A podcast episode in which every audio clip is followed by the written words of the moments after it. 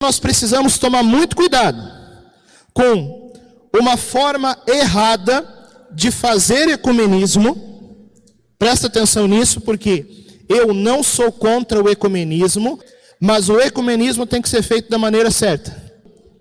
E por isso todo o fundamento da mariologia da igreja está no fato de Nossa Senhora ser a mãe de Deus, porque foi nela que o Cristo foi gerado na carne, e veja bem, aqui está a nossa ligação, o nosso relacionamento e a nossa intimidade com a Virgem Maria, porque, como diz São Luís, ela, como mãe, ela não é somente mãe do Cristo, cabeça da igreja, ela é mãe do corpo inteiro, também os membros de Cristo, que somos nós. Você faz parte da igreja, sim ou não? Você é batizado? Então você é membro do corpo de Cristo. E Nossa Senhora gera o corpo de Cristo inteiro na ordem da graça. Por isso que ela é a nossa mãe. E é isso que nós estamos celebrando hoje.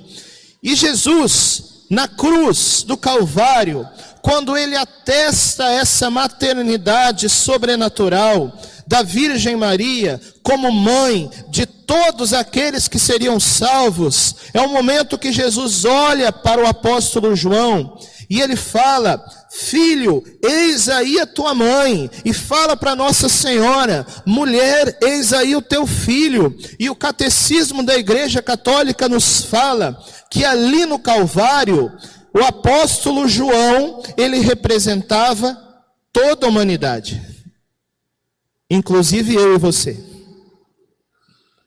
Você estava lá no Calvário, representado por João. E naquela hora, o próprio Jesus sacramenta e estabelece a Virgem Maria como mãe na ordem da graça de todos aqueles que seriam salvos.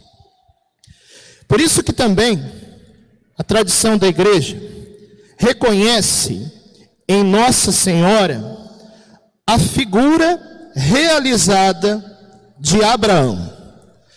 Você conhece a história de Abraão? Lembra o que, que Deus pediu para ele? Quem que lembra?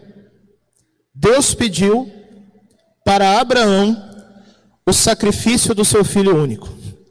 Qual é o nome do filho?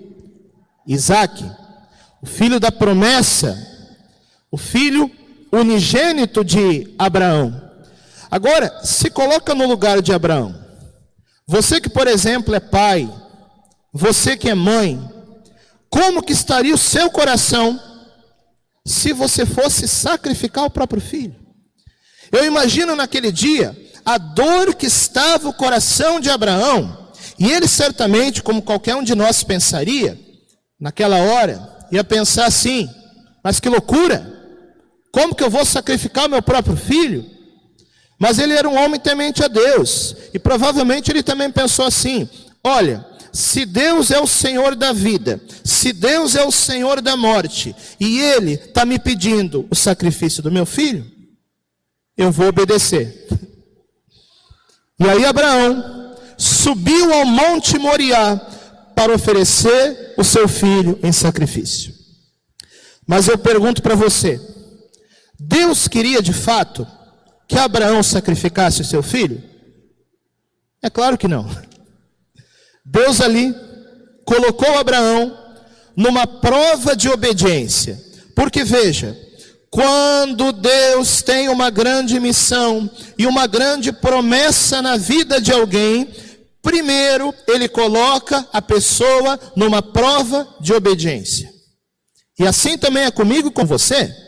E uma vez que nós obedecemos a ordem de Deus, aí as promessas se cumprem na nossa vida na hora que Abraão, já tendo passado na prova, estendeu a mão para sacrificar o seu filho, o anjo de Deus desceu do céu, segurou a mão de Abraão e disse que não precisava fazer isso.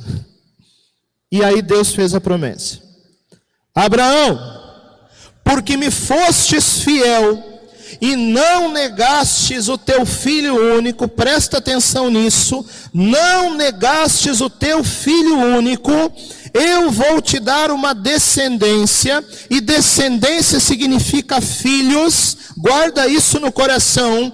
Deus falou para Abraão: Eu vou te dar uma descendência tão grande como as estrelas do céu e as areias do mar. Quantas estrelas tem no céu? Já tentou contar, Gabi?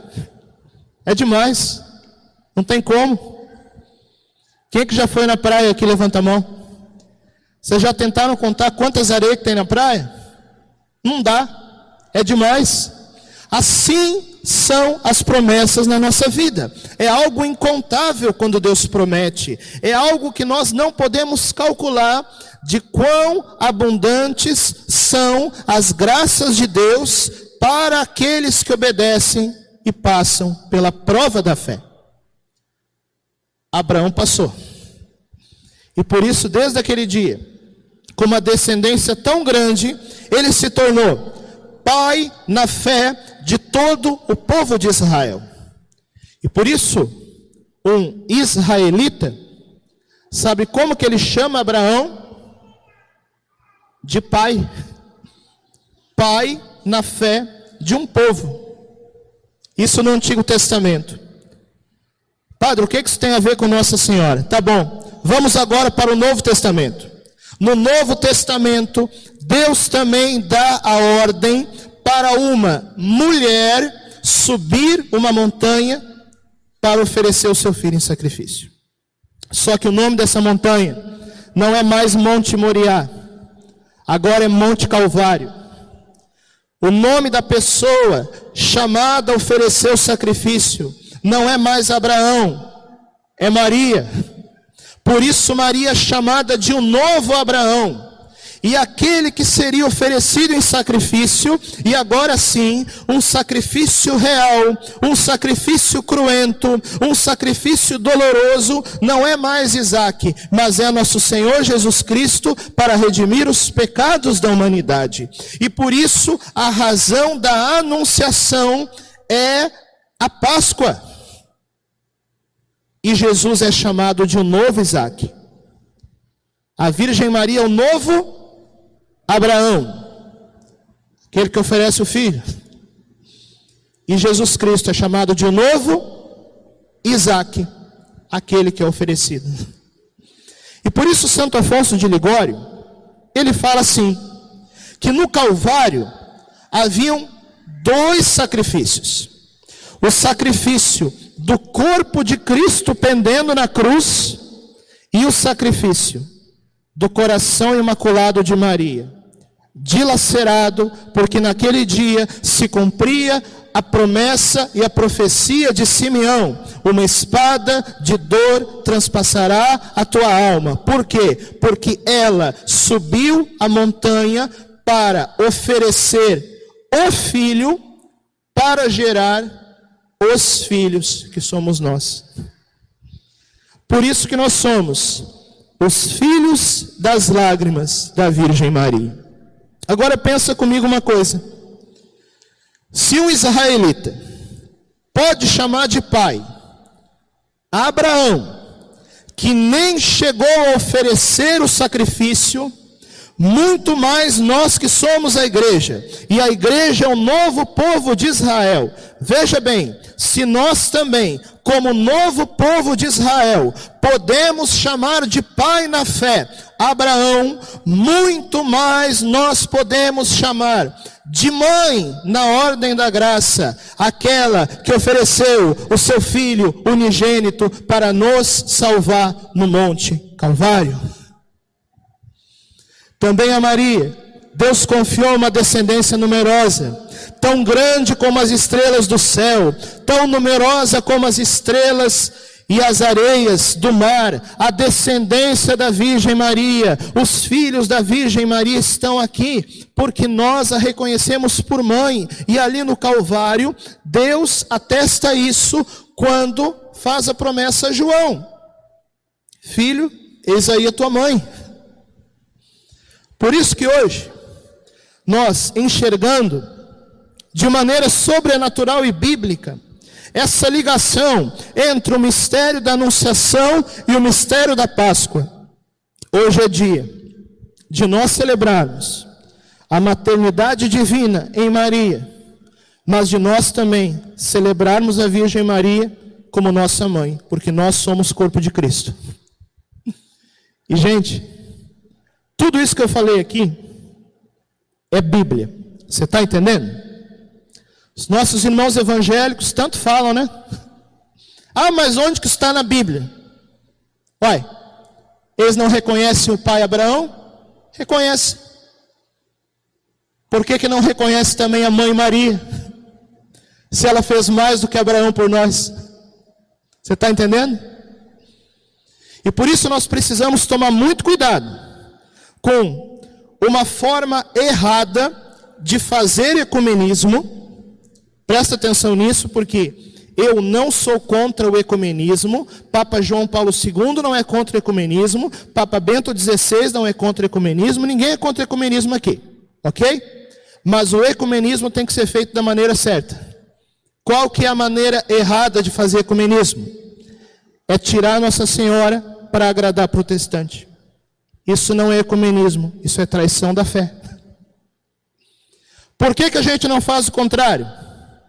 Vamos colocar Nossa Senhora no meio da gente, como aquela que aponta para o seu filho Jesus, e a mãe é aquela que gera a unidade do corpo e a mãe é aquela que gera a reconciliação entre os irmãos. Então, o ecumenismo, do ponto de vista mariano, existe toda uma linha teológica que fala sobre isso, é exatamente o contrário de tirar Maria para agradar protestante. Pelo contrário, trazemos Nossa Senhora para o centro. E aí nós podemos falar de Bíblia, como eu falei hoje, mas podemos também em outro momento debater a tradição e o magistério, para que em torno da Virgem Maria, como sinal de unidade da igreja, aí o diálogo diálogo ecumênico aconteça de maneira certa. Você está entendendo? Então, que nós possamos, com tudo isso, colocar também na nossa vida e no nosso coração Nossa Senhora no lugar certo. Ela não é Deus, ela não é uma deusa, mas ela é mãe de Deus e ela também é a nossa mãe.